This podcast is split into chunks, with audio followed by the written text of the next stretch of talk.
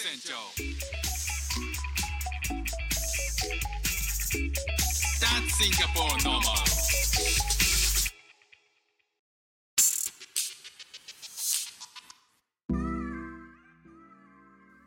どうも副船長です。シンガポールで4歳と5歳の息子の子育てをしている主婦です。このチャンネルは子育ての話や英語学習の話海外生活で面白いと感じた日本との文化や価値観の違いそこから改めて感じた日本のすごいところなんかをお話ししております。さあ、えー先週の土曜日9月の10 10日ですかね、えーシンガポールは中秋の名月ということで、えーまあ日本も同じように、えー中秋の名月ってあると思うんですけど、えー中国ではですね中秋節と言われて、まあ、かなり大事な祝日なんですって。シンガポールでは祝日じゃないんですけど、まあ、シンガポールもですね中華圏ということで、えー中華系の人たちがたくさんいる、まあ、中華の文化を、えーしっかり、えー引き継いでいるという国だったりするんで、まあ、この中秋節あ中秋節っていうのはあのイベントなんですよね、まあ、お祭りであのどんなお祭りが行われるかっていうとなんかランタンがこう街の特に中チャイナタウンって言われいう、えー、と中華系のお店とかたくさんあったりするその中華コミュニティがあの根付いてるチャイナタウンっていう場所があるんですけどそこで、えーお祭りが行われていたようです。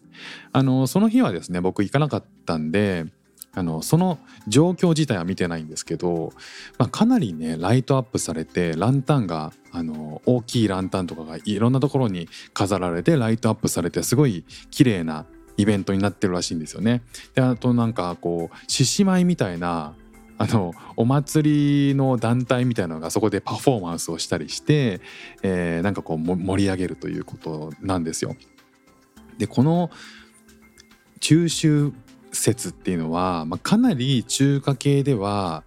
えー重要なお祭りとされイベントとされてて実はあの春節、えー日本でいうお正月が中国だと,、えー、と1月の後半とか2月かな2月の前半ぐらいに開催されるのがお正月なんですけどその春節っていうんですけどそれに次ぐ2番目に伝統的な、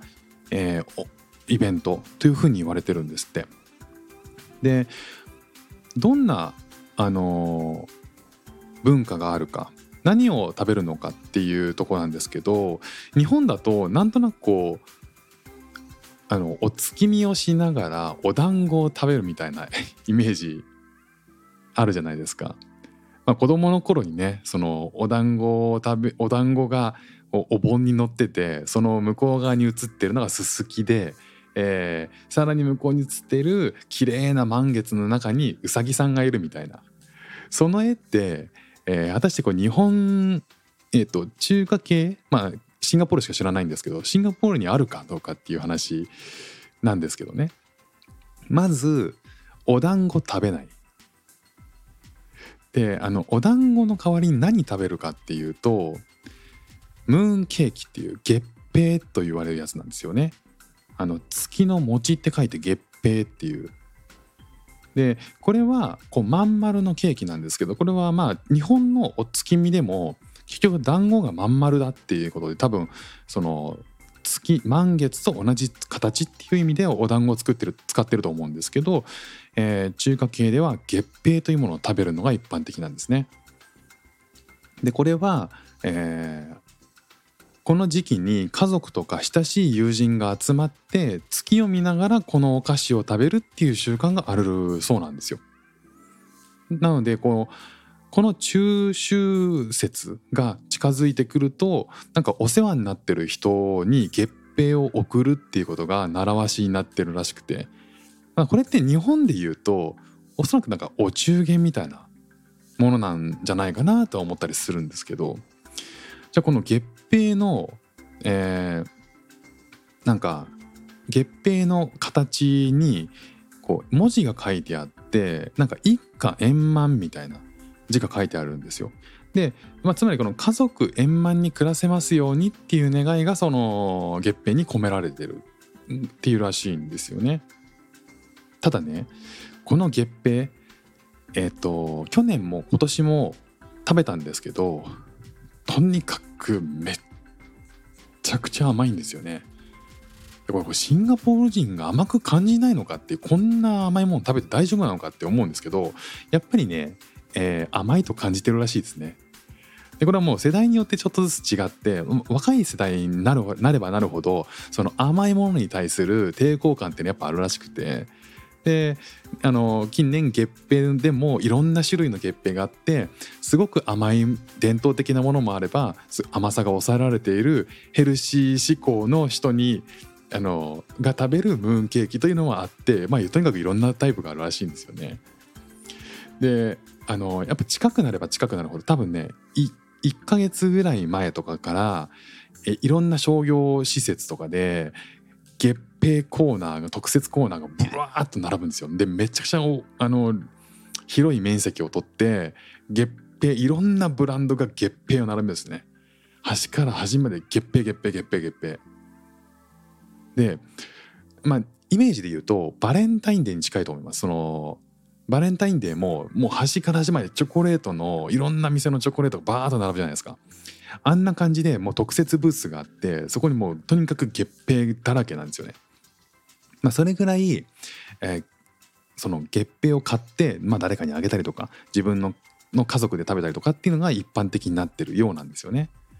でこの月餅がなんか大きく2種類あって焼かれたタイプ、まあ、ベイクドタイプって言われるんですけどそれはなんか伝統的な月餅。で中にえっとなんかあんが入っててき黄卵が入ってるのかな？あ卵黄か。卵のが入ってるっていう、まあ、とにかく甘い焼き菓子みたいな感じですね。でなんかもう一種類最近は人気があってスノースキンって呼ばれてるもので生タイプの月餅これなんか牛皮を使っているんですよ。表面が牛皮で、えっと、中が、まあ、いろんな、えーいろんな素材を使って、まあ、ブランドによって結構アレンジが効く、まあ、洋菓子っぽいタイプなんですよね。で本当にいろんなブランドが出してて例えばシンガポールのあの老舗のホテルこう老舗の高級ホテルラッフルズホテルっていうところがあるんですけどそこも出してまして中秋節直前に売れき売り切れ売り切れちゃうなんかすごい人気の月餅があるんですって。でこれは特にこうスノースキンのものが良くて人気があってなんかシャンパンや柚子が香る牛皮。とあんとトリュフチョコレートがこういいハーモニーを奏でるっていう。なんだかもうよくわかんないですよね。これを家族でうんやっぱりラッフルズホテルのムーンケーキはいいね。どれだけねあのハイソサエティなご家庭なんでしょうね。ムーンケーキを囲んで。ラッフルズホテルのムーンケーキのシャンパンや柚子が香る。うん今年もやっぱりこのシャンパンと柚子がいいねっていう。もう何が伝統なんだかよく分かんなくなってきちゃいますよね。でまあそうかと思えばこうシャングリラホテルね。あの、まあ、日本にもありますけれども。シャングリラホテルからはなんか砂糖の量を抑えた甘さ控えめのねあの月餅があるということ。でまあこれ若い女性とかにはね人気なんでしょうねきっとね。まあ、そういうね高級ホテルで出してるものもあるかと思えばスターバックスでも出してるんですよ。スターバックスコーヒーのオリジナル月餅っていう。まあ、コーヒーと合うねあのいいハーモニーを奏でるんでしょうねコーヒーと。まあ、そういういろんなところからもう月餅が出されていてもいわばもう出さなきゃえなんで出さないのっていう Why not? っていうそれぐらい月餅を出さないっていうことは、えー月餅はデッドですよね。でもシンガポールになんでそれお店出してるんですかって言われちゃうぐらいなんでしょうかまあわからないですけども、まあ、そのぐらい月餅が人気なんですよ。であとねそのもう一つこう月の中にウサギがいるっていう絵がさっき話したと思うんですけどそれがイメージとしてあると思うんですけどそれってえっともともと中秋のこう名月っていうのが豊作祝いであったっていうことなんですよね。でそれを考えると,、えーと、たくさんのお米が取れたことに感謝するって意味が込められてるっていうことで日本ではうさぎが餅をついたりとかするっていう、えー、絵があると思うんですよね。でこれが、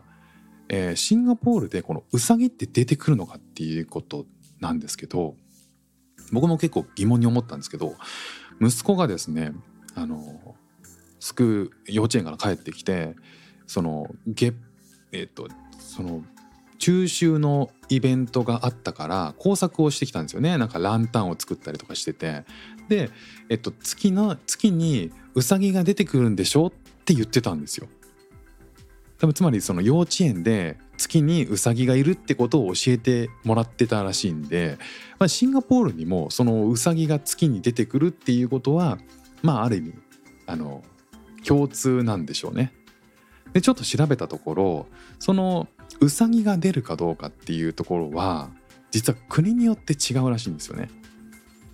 まずこう日本で月の中に何が見えるかっていうと餅をつくウサギじゃないですか。でこれ韓国でも餅をつくウサギなんですって。で中国ではどうかっていうと薬草を引くウサギなんですって。まあ、薬草をねあのなんかこうローラーみたいのでこう潰してる感じなんでしょうかね。で中国の一部では大きなハサミのカニっていうもう早くもウサギじゃないんですよ同じ中国でも。多分早速ここでウサギが、えー、ランクインしなくなるっていうね。でモンゴルは何どうかっていうと犬です。もうウサギの見る影もないんですよ。でインドネシアはどうか。編み物をしてる女性女性なんですよね。もう動物じゃないっていう。もう人がそこにいるっていう。もう月に人が行っちゃったっていうことね。でベトナムはどうかっていう。木の下で休む男性。今度男性なんですよね。でしかも休んじゃってるっていう。でしかも月の中に木の下っていう。木月の中に木があるっていう、まあ、どっちがこう主従関係どうなんだろうっていうのはあるんですけど、まあ、そういう、えー、なんか全然イメージがもう変わってきますよね。じゃあインドはどうか。インドはワニ。全然もう人じゃないんで今度。またちょっと動物に戻って一回また戻りましょうっていうことでワニなんですよね。でオーストラリア。男性が明かりをつけたり消したりしているでこれねちょっと、うん、調べたところで これはそれを一つの一枚の絵でどう表現するんだろうっていうのは、まあ、かなり疑問に思っちゃいました。つけたり消したりを月でどう表現するのかっていう。で、えー、カナダこれはね先住民に関してカナダの先住民はバケツを運ぶ少女これだいぶ文明があのー、文明が発展した後まあオーストラリアのそういう意味では男性が明かりをつけたり消しているはだいぶ文明あの、発展した後だと思うんですけどカナダの先住民はバケツを運ぶ女性。で中南米はロバ。ねあのまた馬に戻あの動物に戻ってきたわけなんですけど。で北ヨーロッパは本を読むおばあさん。うん人です。で南ヨーロッパ大きなハサミのカニままたハサミのカニが出てきてね南ヨーロッパさっきハサミのカニで出てきたのは中国の一部だったんでここ何か歴史的なつながりがあるんでしょうかね南ヨーロッパと中国中国の一部はね。で次東ヨーロッパ女性の横顔。あなんだか急にこうルーブル美術館的な感じになってくるのかな。女性の横顔です。でアラビア。吠えているライオン。これなんかディズニーっぽいですよね。えドイツ薪を担ぐ男。はい。こんな感じになってくるんですって。だからこう国によってその月に何が見えるかっていうのはちょっと変わってるんですよね。